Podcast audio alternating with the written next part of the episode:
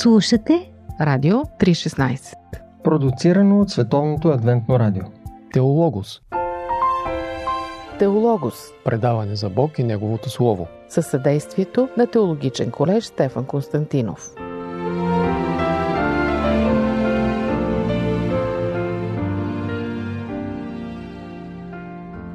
Уважаеми слушатели, вие сте с поредицата книгата с книгите по Радио 316. Аз съм Борислав Юрданов и днес предаването ще разгледаме последната от поредицата исторически книги в Стария Завет. Това е книгата Естир и отново го в студиото е пастор Венцислав Панайотов. Добре дошъл, Венци. Здравей, Боби. Радвам се, че отново можем да бъдем заедно. Естир е една малко особена книга според мен, защото тази книга попада в канона на Библията, а пък в крайна сметка нито веднъж в нея не се споменава понятието Бог. Как можем да си обясним това? Ами, не знам дали можем да го обясним. На практика, наистина в книгата нито се споменава понятието Яхве или Ел Илохим или някое друго Божие име, макар че същевременно много ясно се усеща Божието присъствие. Mm-hmm.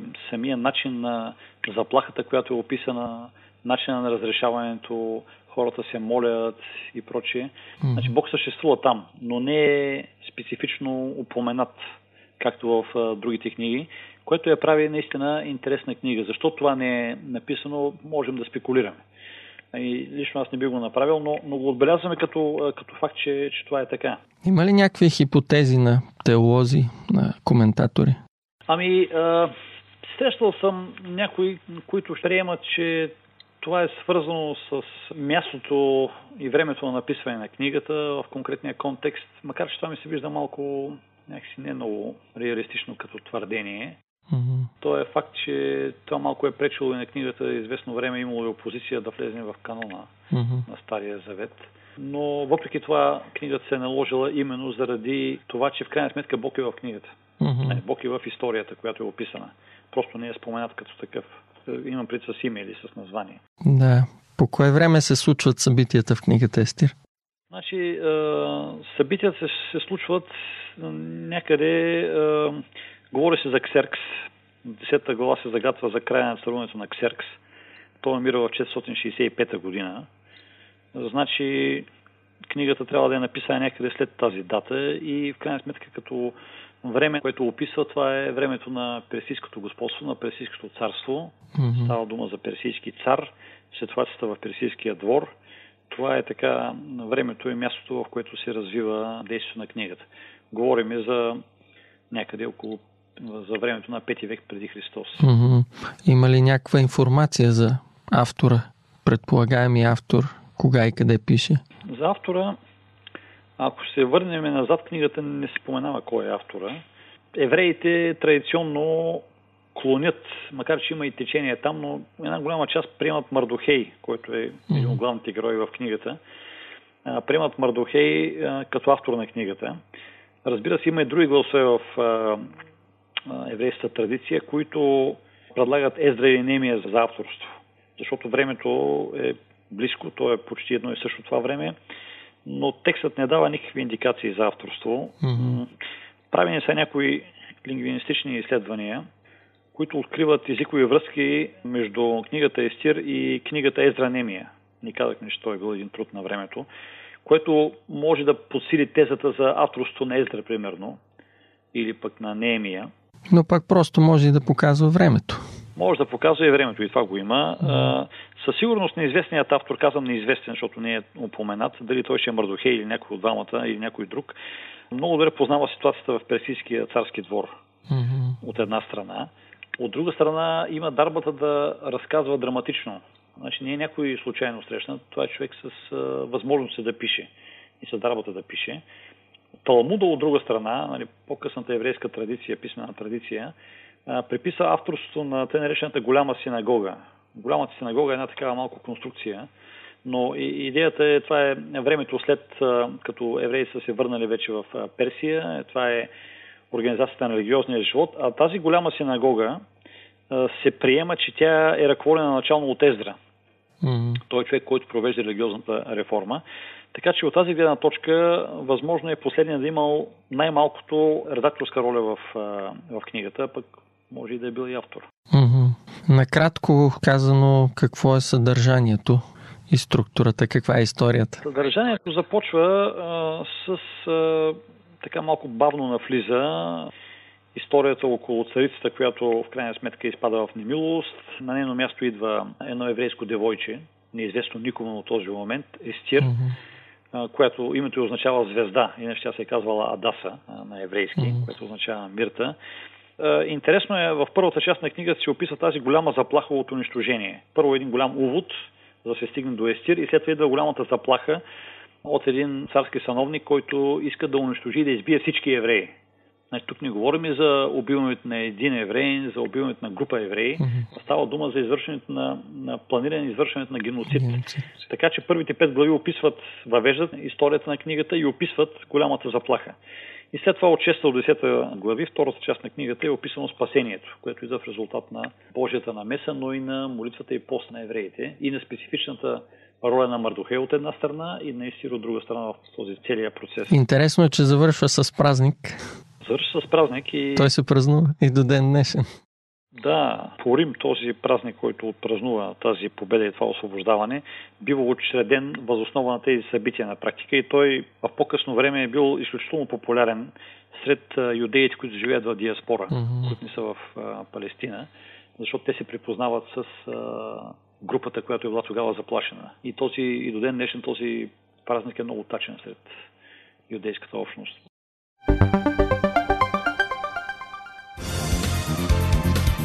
Какво да кажем за дискусии по Радио 316? Теологос. Какво послание е искал да предаде автора на своите първоначални читатели? Има ли някакъв ключов момент или текст в книгата, които подчертават това послание? Аз си мисля, че една от основните теми, така като тема на книгата, е чудното избавление на Божия народ от унищожение. Има заплаха и тя е много голяма заплаха, обаче Бог има грижа и когато народа му се довери и го търси в молитва, Бог се намеса и по чуден начин го избавя. От друга страна, темата повдига въпроса, че Бог много често работи с хора. Mm-hmm. Тук е ключовата роля на Естир. Тя самата е потикната от Мардухей. Без решителните действия на Мардухей и на Естир, Бог може би ще избави по друг начин народа си, но този път става по този начин, което показва, че Бог кооперира с нас хората mm-hmm. в тази посока като тема. Също така, ние казахме, че Божието име не се споменава в книгата, но неговото присъствие е силно осезаемо. Книгата говори за това, че Бог присъства и че Той съществува. Също като тема и че Той се намесва. Споменахме и за празника Пурин. Това са все теми, които са послания, които автор иска да предаде на първоначалните читатели на книгата. Има друго нещо също е интересно като наблюдение.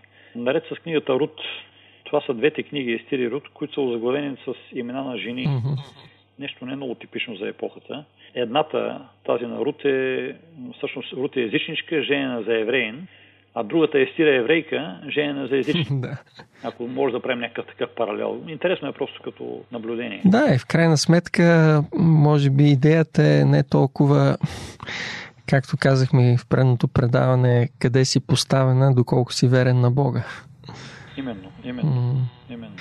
Добре, а какво според теб Бог очаква да научим и ние днес, когато четем тази книга? Макар, че тя е силно еврейска, с силно така изразен еврейски елемент, ти за себе си какво практично приложение намираш? Ами, две неща бих подчертал. Едното е, че Бог има грижа за своите си. А, той не ги оставя, макар и те, пак казвам, да минават и да минаваме през трудни моменти, много от които са резултати от наши грешки, но Бог не ни оставя. Неговото проведение се грижи за нас. И второто нещо, което и в контекста на днешното време може да бъде изтъкнато е темата за антисемитизма. Mm-hmm. На практика, сега самия израз антисемитизъм се появява много по-късно, чак в 19 век, но той има много дълбоки корени назад в историята. Омразата към един цял народ, към един цял а, етнос. Като първият такъв, поне документиран мащабно такава омраза, намираме в книгата Естир в която се говори за унищожаването на един цял народ. Mm-hmm. По-късно, разбира се, вече заради разпъването на Исус Христос на кръста и християнската църква има роля в а, настояването на този антисемитизъм. Даже и хора като Мартин Лутер са, за жалост, са се подавали на него. Mm-hmm. А, но това е една вест, че, която и днес можем да е, да е много актуална, защото днес край мигранти, край ислямски фундаментализъм, край други неща около нас, много лесно обществото и аз самия мога да се настроя към цели етноси, към цели религиозни групи mm. и да ги марганализирам или пък направо да ги, да ги мразя. Да. Без да давам сега конкретни групи в предвид, но това е много за мен актуална вест. Бог не желая това. Mm. И понеже това е последната книга от така наречените исторически от Стария Завет книги, които се занимават с историята на Израел, как би обобщил историята на Стария Завет? Не само на Израел, макар че за него се говори най-много, но на цялата старозаветна история.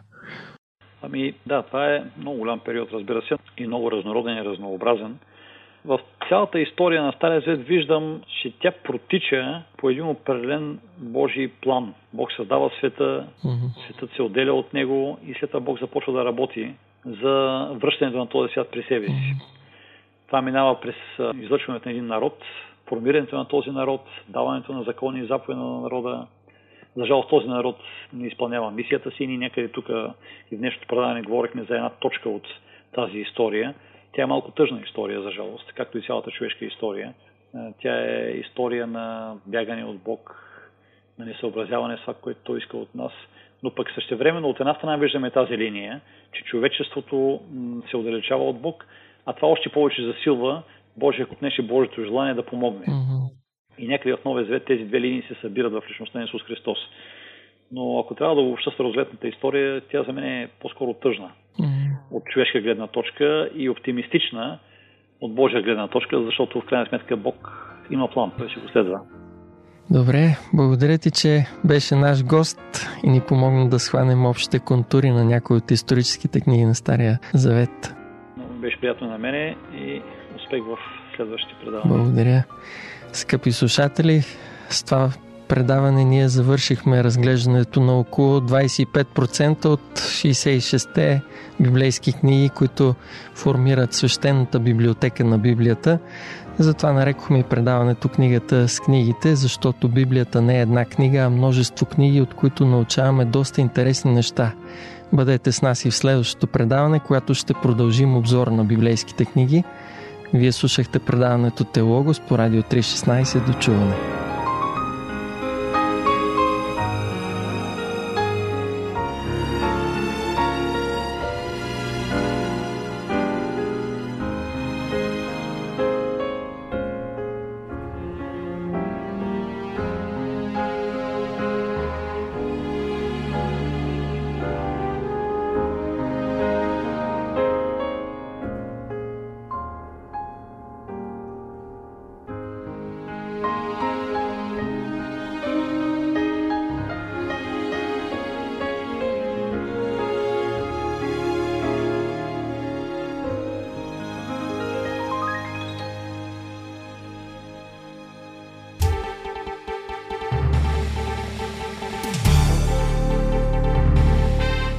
Вярата днес.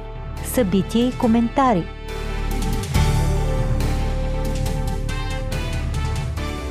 Има ли война и неприязан между вярата и науката? Възможно ли е вярата и науката да бъдат заедно в хармония? Мнозина считат, че Библията и нейната информация отдавна е отречена от науката. Истината обаче е друга – и една сериозна група от учени, които се занимават професионално с наука, могат да го потвърдят категорично. Здравейте, скъпи слушатели! Аз съм Борислав Йорданов, а вие слушате предаването Вярата днес. Бих искал в една поредица от няколко срещи да ви запозная с една европейска научна конференция, на която имах честа да присъствам. Тя се проведе от 2 до 7 юли в Аинса, Испания, беше посветена на вярата и науката под наслов Преживей творението. Амбицията и целта на тази конференция беше да покаже нещо изключително важно, а то е свързано с широко приетата постановка в обществото. В съзнанието на хората се насажда максимата, че еволюцията е причината за происхода на живота и на голямото биоразнообразие по Земята. Теорията за еволюцията е толкова широко разпространена, че тя се поднася на всички като един неопровержим факт.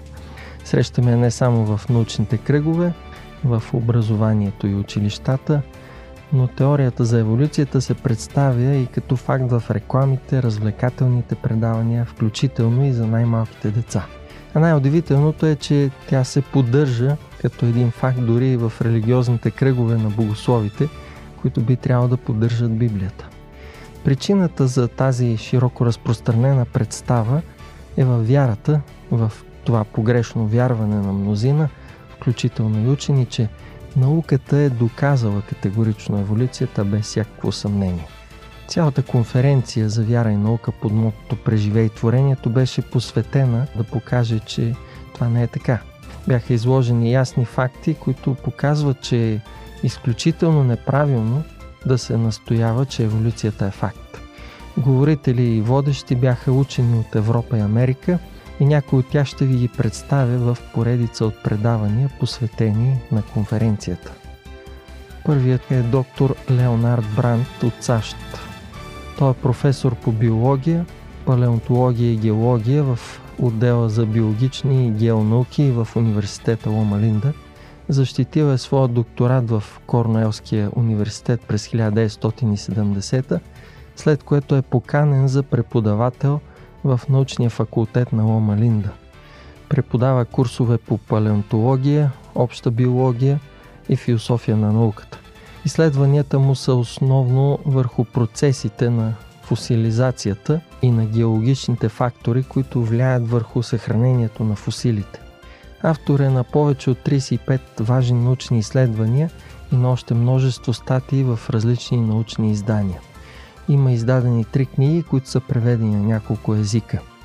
В своите три презентации на конференцията доктор Леонард Брандт представи нови доказателства, че горските фусили в Йеллоустон потвърждават библейското описание на потопа, така че библейската скала за времето на Земята е нещо напълно реално. Доказателствата за това се увеличават все повече чрез научните изследвания – в една от презентациите си доктор Бранд представи и новите изследвания в областта на епигенетиката. Възоснова на тази сложна организация и адаптация на гена в клетката ние можем да възприемем за реалност интелигентния дизайн в живите организми. И това е много по-адекватно обяснение на тяхното сложно устройство от теориите за случайност и хаотичност в продължение на милиарди години. Нека чуем цялото интервю, което доктор Леонард Бранд се съгласи да даде специално за слушателите на Радио 316.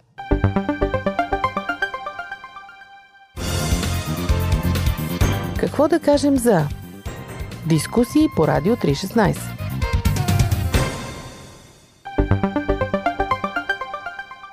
Скъпи слушатели, намираме се на Европейската конференция за вяра и наука, тук в Испания – тя се провежда в малкото градче Айнса в полите на Пиринеите. Заедно с мен е доктор Леонард Бранд, учен, палеонтолог и геолог от университета в Ломалинда, Калифорния. Той се съгласи да даде кратко интервю специално за вас, слушателите на Радио 316. Доктор Бранд, занимавате се вече повече от 50 години с наука – какво ви накара да посветите живота си на тази област на познанието? Може би нещо от вашето детство? Мисля, че понеже израснах във ферма, това повлия на моето детство. Не знам защо избрах точно тази област, но това се случи след като се отказах да бъда овчар в Австралия. Винаги съм искал да бъда биолог. И това е може би заради моите преживявания във фермата. Не знаех какво точно ще направя с биологията, но знаех, че искам да бъда биолог. Защо палеонтологията и геологията са вашите области от науката? Кое ви привлече към тях? Моето университетско обучение беше винаги свързано с биологията. Моя докторат е върху еволюционната биология. И това е което започнах. Но това се промени най-вече, когато мой колега ми даде полезен материал по темата за някои фусили и ме помоли да го обобщя за провеждането на едно заседание. Съгласих се да го направя, прочетох този документ за фусилите и осъзнах, че е необходимо да се направят някои проучвания и изследвания. И от тук започна всичко. Разбрах, че това е много интересно и бях привлечен да изучавам все повече и повече по темата Накрая се преквалифицирах от биология към геология, така изследователският ми и експериментален опит стана палеонтологията и геологията. По това време бяхте ли вярваш в Бога? О, да, израснал съм в християнски дом, но в действителност много години това нямаше голямо значение за мен. Когато станах на 20, трябваше да взема решение за вярата си, да вярвам или не. Затова започнах да изучавам Библията и да я сравнявам с други исторически книги и факти и осъзнах, че да, аз вярвам Библията. За разлика от миналото, днес повечето учени отхвърлят вярата в Бога и в Библията, а как така вие сте дълбоко вярваш библейски християнин? Ами мога да разкажа накратко за моите преживявания с християнството, което започнах да приемам сериозно чак след 20-та си годишнина, докато учех в университета. Да, отчасти бях повлиян от моите родители, но само моите лични изследвания ми помогнаха да осъзная, че мога да се доверя на Библията. Намирам записите на библейските случаи в историята, това съответства на реалността и проучванията ми в науката ми дадоха увереност, че не е възможно да няма Създател. А какво мислите за тази тенденция другите учени да не вярват в Библията днес? Има дълга история като причини за това положение. По време на просвещението много учени започнали постепенно да отдръпват доверието си от всеки източник на авторитет, включително от Библията. Това се задълбочило и станало силна тенденция и така много поколения учени са обучавани да вярват, че няма Създател, че няма Бог. И това е придобило такова влияние, че много хора не осъзнават и не мислят, че би могло да има и друга възможност и друга опция.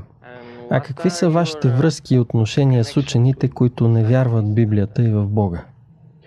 Обучението ми в университетската и докторската ми програма бяха ръководени от учени от Корнуелския университет, които категорично не вярват в Бога и в сътворението. Очакваха от мен да разбирам това, което преподават, не са изисквали от мен да вярвам в това – и така научих много от тях, но те ме уважаваха въпреки различията ни, защото можех да им представя моите аргументи. И докато работех с други учени през годините, съм си сътрудничал с такива, които са атеисти. Те не са били съгласни с мен, но когато сме работили заедно и са виждали, че извършвам качествена научна дейност, те са ме уважавали, въпреки че не мислим по един и същи начин. Какво в научната ви работа е усилило вашата вяра и ви е довело по-близо до Бога? Кажете им нещо повече за вашите проучвания. Един от факторите е в биологията. Да, моите преподаватели бяха биолози, еволюционисти, но можех да видя, че те наистина нямат добри отговори на някои въпроси. И колкото повече изследвах, толкова повече осъзнавах, че за да се опитваме да обясняваме модела на света без дизайнер и създател, това не сработва много добре. И докато правях проучвания по палеонтология и геология, разбрах, че трябва да оставя ума ми да бъде отворен за различни възможности, което включва освен светските научни разбирания, така и библейските разбирания. Размишлявах и за двете и открих, че когато го правя, това ме води до повдигане на въпроси, които в противен случай вероятно не бих задал. И разбрах, че когато възприемам този отворен подход, това ме позволява да извършвам по-добра научна дейност и това се оказа подход, който укрепи моята вяра. И може би и вярата ви в Бога ви даде една друга гледна точка, която учените атеисти нямат. Да, прочетох много материали, написани срещу сътворението. Антикреационистки материали.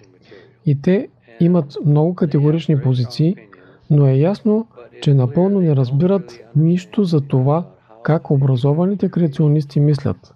Атеистите разбират само своята гледна точка – но не могат да разберат тази на другите. От друга страна, за да бъда учен, активно ангажиран с изследването, аз трябва да разбирам не само моята собствена гледна точка. Трябва да знам всичко, което другите знаят и в крайна сметка как те интерпретират фактите и защо. И това ми дава възможност да сравнявам тези различни гледни точки и да виждам конкуренцията между тях. И така мога да имам по-отворен подход при изследването. Вие сте с автор на книгата Вярата, разумът и земната история, модел на земния и биологичния происход чрез интелигентен дизайн.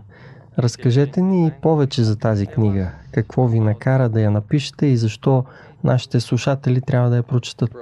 В продължение на около 40 години преподавам курс за происхода. Заглавието е Философия на науката и происхода. Преподавам как функционира науката и каква е философията на науката. И когато я прилагаме, можем да разбираме происхода и как се осъществяват нещата. Когато преподавах този курс през годините, наистина нямаше подходящ учебник за него, има добри книги, но само по специфични теми за философията на науката и за происхода.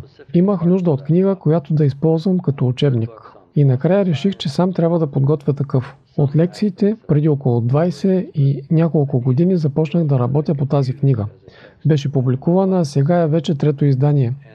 Имам и съавтор, който е също много полезен. И тази книга е много приятна за четене, така казват хората. Използвана е и на много места като учебник за курсове като моя. Смятам, че е подходяща за образовани хора, които искат да са наясно за голямата картина и да разбират различните гледни точки за происхода. Не използвам аргументи само от моята гледна точка. Студентите ми имат нужда да разберат какви са различните възможности и защо избират това, което избират. Така, книгата се опитва да даде честно описание на теорията за еволюцията и светските теории за происхода, заедно с библейския подход към него. И студентите трябва да сравняват, да изследват, за да вземат своето решение. Днес разбрах, че имате издадена нова книга от тази година Сътворение. Наистина ли? Разкажете ни повече за тази книга. Нейното заглавие е Сътворение, въпросителна, наистина ли? Въпросителна. Един разговор за происхода. Мислех си за това, как мога да представя някои от материалите си в една по-малка книга, написана по начин, който ще апелира към по-широката аудитория. И си казах, това може да е разговор между двама души и така се и получи. Написана е като разговор между атеист и библейски вярващ и двамата са учени. Те са на дълго изследователско пътешествие и дискутират ден след ден. Това е форматът на книгата и хората, които са я чели ми споделят, че се чете на един дъх. Надявам се, че тя ще е полезна за хора, които иначе не биха прочели други материали. Много интересно. Какъв е вашия съвет и препоръка към младите хора след 50 годишния ви опит, към уния, които се интересуват от наука или към тези, които вече работят в областта на науката? Моя съвет е да не приемате просто това, което хората ви казват или само това, което сте чели. Мислете върху всичко с един критичен поглед. Мислете внимателно дали е добре аргументирано или не. Изучавайте, за да разбирате различните гледни точки.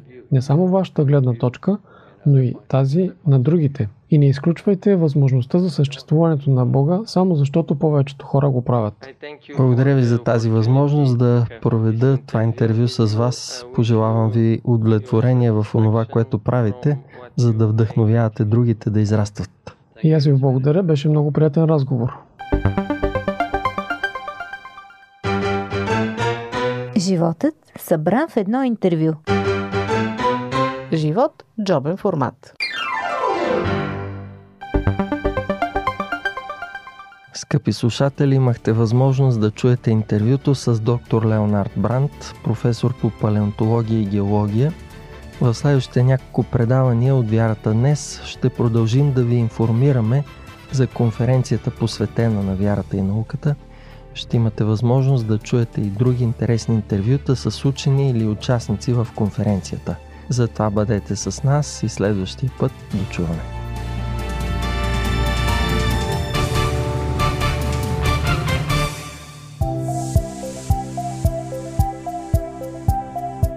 Радио 316 Продуцирано от Световното адвентно радио. Сайт 3-16.bg